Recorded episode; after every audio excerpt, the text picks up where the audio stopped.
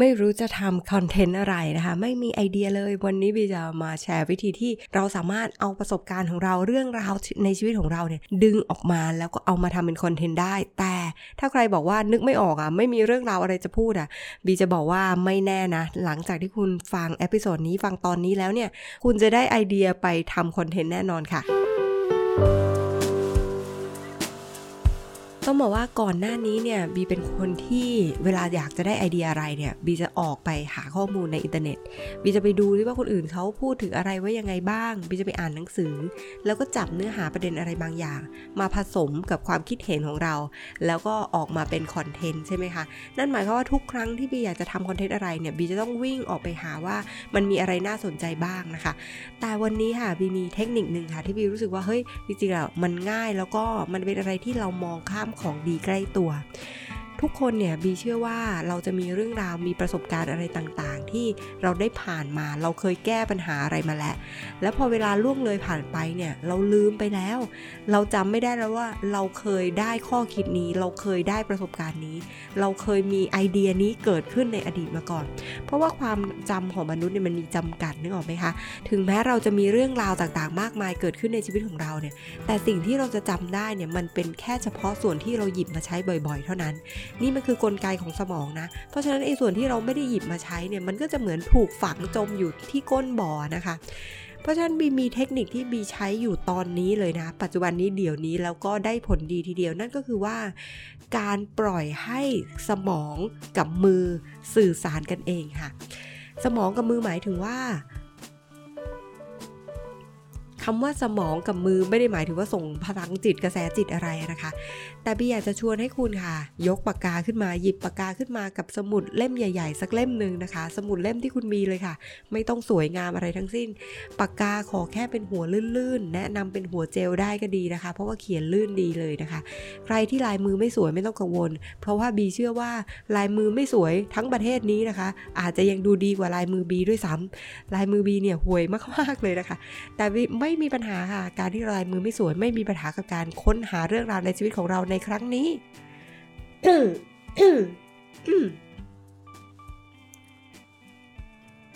หลังจากที่เราเตรียมกระดาษปากกาเรียบร้อยแล้วนะคะ หลังจากนั้นไม่ต้องคิดอะไรมากค่ะ เริ่มต้นเขียนทุกอย่างที่สมองคิดเขียนลงไปเลยค่ะ ไม่ต้องกลั่นกรองใด ๆ ทั้งสิ้น โอ้ตอนนี้ฉันไม่รู้จะเขียนอะไร เมื่อวานเนี่ยเป็นเป็นอันนี้ฉันยังรู้สึกไม่สบายใจอยู่เลย แล้วเนี่ยเขียนอย่างเงี้ยค่ะ เขียนไปเรื่อย ๆ เขียนเล่าเว้นเวอร์ไปเรื่องนู้นเรื่องนี้เรื่องนั้น อนึกไม่ออกไม่รู้จะเขียนอะไรก็ลองนึกถึงประเด็นที่อาจจะใกล้เคียงกับเนื้อหาในคอนเทนต์ของเรา ยกตัวอย่างเช่น ไม่รู้จะเขียนอะไรดี เออ วันนี้อยากจะคิดคอนเทนต์อะไรสักอย่างหนึ่งรู้สึกว่าคนที่เขาทำคอนเทนต์ใหม่ๆเนี่ยเขาไม่รู้ว่าเขาอยากรู้อะไรเนาะเออ แล้วตอนเราทำคอนเทนต์ใหม่ๆ เราอยากรู้อะไรนะ เขียนอย่างเงี้ยไปเรื่อยๆเหมือนคนบ่นคนเดียวเหมือนคนบ้าเนาะแต่เราบ่นคนเดียวไปเรื่อยๆ อย่างเงี้ยค่ะ เขียนไปเรื่อยๆบางทีเนี่ยบีเขียนไป 3 หน้ากระดาษนะแต่ว่าไม่ได้เขียนแบบนานนะ ไม่ได้เขียนตัวบรรจงคือ3หน้ากระดาษเนี่ยแป๊บเดียวก็หมดเพราะว่าเขียนยืยึกแทบจะมองไม่เห็นเลยนะคะ ถ้าเกิดใครอยากจะรู้ว่าบีเขียนยังไงนะคะ เดี๋ยวบีจะแชร์ไว้ใน Facebook ของบีกับในไลน์ของบีแล้วกัน เอาเป็นว่าคุณ add ไปที่ไลน์แอดครูบีแล้วกันนะคะ ถ้าคุณอยากจะเห็นว่าหน้าตาที่บีเขียนมั่วๆ เขียนเอาสิ่งที่บีคิดจากสมองแล้วก็ปล่อยมาที่ลายมือเลยเนี่ยมันออกมาเป็นยังไง รับรองว่าถึงแม้บีจะถ่ายรูปไป คุณก็อ่านไม่ออกแน่นอนนะคะ คุณเขียนแบบนี้ไปเรื่อยๆนะ ยิ่งเขียนไปนานเท่าไหร่เนี่ย เดี๋ยวคุณจะได้เห็นว่าเฮ้ยความมหัศจรรย์ของการเขียนโดยที่ไม่ต้องคิดไม่ต้องวิเคราะห์อะไรเลยเนี่ยมันเจ๋งขนาดนี้เลยเหรอ จากเดิมเนี่ยเราอาจจะเขียนเรื่องที่ผิวๆค่ะ เรื่องที่เราคิดอยู่แบบเออไม่รู้จะเขียนอะไรดีพอเขียนไปเขียนมามันเริ่มลึกขึ้นค่ะ เริ่มโยงไปถึงประสบการณ์บางอย่างที่เราเคยลืมไปล้วเรื่องบางอย่างที่เราแทบจะไม่นึกถึงเลยอะถ้าเราไม่มานั่งเขียนแบบนี้เราก็นึกไม่ออกอะแต่เขียนไปเรื่อยๆเอามันนึกถึง นึกถึงแล้วมันสามารถเจาะลึกได้ว่าเฮ้ยณเวลานั้นน่ะ เรามีความรู้สึกยังไง เราตกผลึกได้เนื้อหาอะไรบางอย่าง เพราะถึงแม้ว่าในชีวิตของเราจะมีประสบการณ์เจ๋งๆ ในสมองมากมายเนี่ย เราไม่สามารถตีมันออกมาได้เป็นแบบข้อความเป็นตัวหนังสือชัดเจนถูกไหมคะ แล้วพอมันอยู่ในสมองเราบางทีเราลืม หรือเรางงงเราจับต้นชนปลายไม่ถูกถูกไหมแต่การเขียนเนี่ยมันจะเหมือนการเรียบเรียง ความเจ๋งเรียบเรียงประสบการณ์ดีๆ ที่มันเคยถูกแบบทับถมอยู่ในอดีต เรียบเรียงออกมาเป็นตัวหนังสือ เรียบเรียงออกมาเป็นข้อความที่มนุษย์สามารถสื่อสารด้วยกันได้ และนี่แหละค่ะคือการหาขุมทรัพย์ที่อยู่ในสมองของเรา โดยวิธีการแค่เขียนแล้วก็ปล่อยให้สมอง สั่งการมือให้เขียนไปเรื่อย ๆ โดยที่คุณไม่ต้องหยุดคิดวิเคราะห์ใด ๆ ทั้งสิ้น บีขอแชร์นะว่าก่อนหน้านี้เนี่ยมีบีมีปัญหากับการเขียนหนังสือ ถ้าใครติดตามบีมาจะรู้ว่า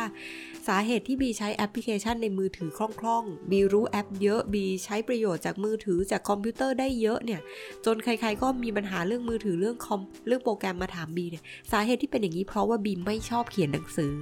นี่คือต้นเหตุเลยนะคะบีเป็นคนไม่ชอบเขียน เพราะว่าบีรู้สึกว่ามันเป็นปมด้อยของบีด้วยบีลายมือไม่สวยบีเขียนช้าอ่านไม่ออกแล้วเมื่อตอนเด็กๆอะ่ะลายมือบีแย่จนแบบเคยโดนแซวอะ่ะ คือก่อนหน้านี้บีเคยเป็นคนที่ลายมือสวยในขณะประกวดลายมือสวยนะแต่พอผ่านมาผ่านมาลายมือมันแย่ลงแย่ลงแย่ลงจนกระทั่งถึงจุดที่เรารู้สึกว่า โหลายมือเราแบบแย่ยิ่งกว่าคนที่เราคิดว่าเขาลายมือแย่อีกอะคือมันแย่ของแย่นะคะ มันก็เลยทำให้พอโตมาบีหลีกเลี่ยงการเขียนหนังสือมาโดยตลอดนะ ก่อนหน้านี้บีก็เคยพยายามที่จะใช้วิธีการเขียนแบบนี้แหละ ก็คือให้สมองสั่งแล้วก็เขียนไปเรื่อยๆ แต่บีไม่ไม่ได้ใช้กระดาษปากกาเขียน บีใช้การพิมพ์ เพราะบีพิมพ์คล่องมาก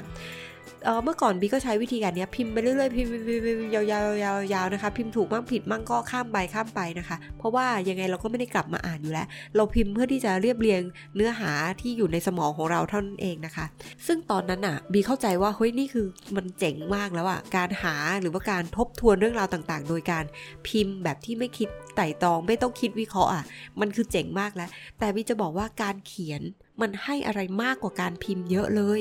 นี่เป็นอีกอย่างหนึ่งที่วีเคยฝืนธรรมชาติ เคยฝืนสิ่งที่แบบตามตำราต่างๆ เขาบอกมาว่า เฮ้ยคุณต้องเขียนคุณต้องจด แล้วคุณจะได้ประโยชน์สูงสุดจากสิ่งที่อยู่ในสมองของคุณบีเคยค้านความคิดเห็นนี้มาตลอดชีวิตของบีนะแต่ว่าตอนนี้บียอมจำนนแล้วค่ะ บีสยบยอมหมอบจำนนกับการเขียนเลยค่ะ เพราะว่าเวลาที่เราเขียนเนี่ย มันให้ความรู้สึกที่มันลึก ความรู้สึกที่มันจริง มันลึก มันละเอียดมากกว่าการพิมพ์ผ่านเครื่องมือทางเทคโนโลยีหลายเท่าเลยทีเดียวค่ะ ตอนนี้เนี่ย นอกจากที่บีจะให้ความสำคัญกับการ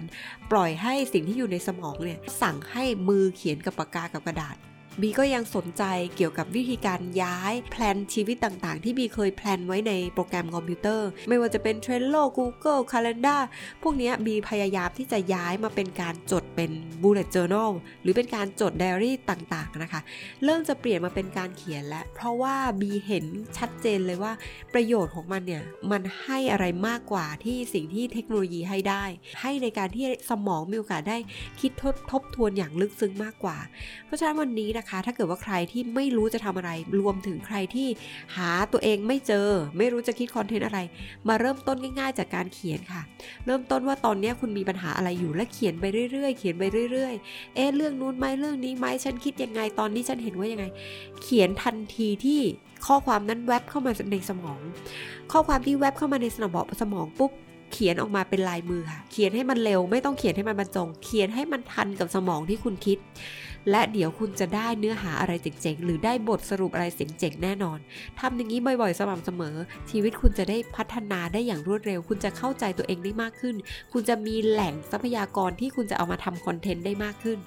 นี่คือสิ่งที่วีทำของด้วยตัวเองอยู่เป็นประจำแล้วก็ได้ประโยชน์มากๆ อยากจะชวนให้ทุกคนลองทำดูนะคะ ขอบคุณที่ฟังกันมาจนจบนะคะ ติดตามพอดแคสต์ของบีได้ทาง Spotify, SoundCloud, Podbean, Apple Podcast ได้ทุกช่องทางชื่อเดียวกันหมดคือบีคณิตานะคะ รวมถึง YouTube Facebook ก็ชื่อเดียวกันบีคณิตา เป็นภาษาอังกฤษนะคะ แล้วก็ติดตามกันใน episode หน้า ขอบคุณมากค่ะ สวัสดีค่ะ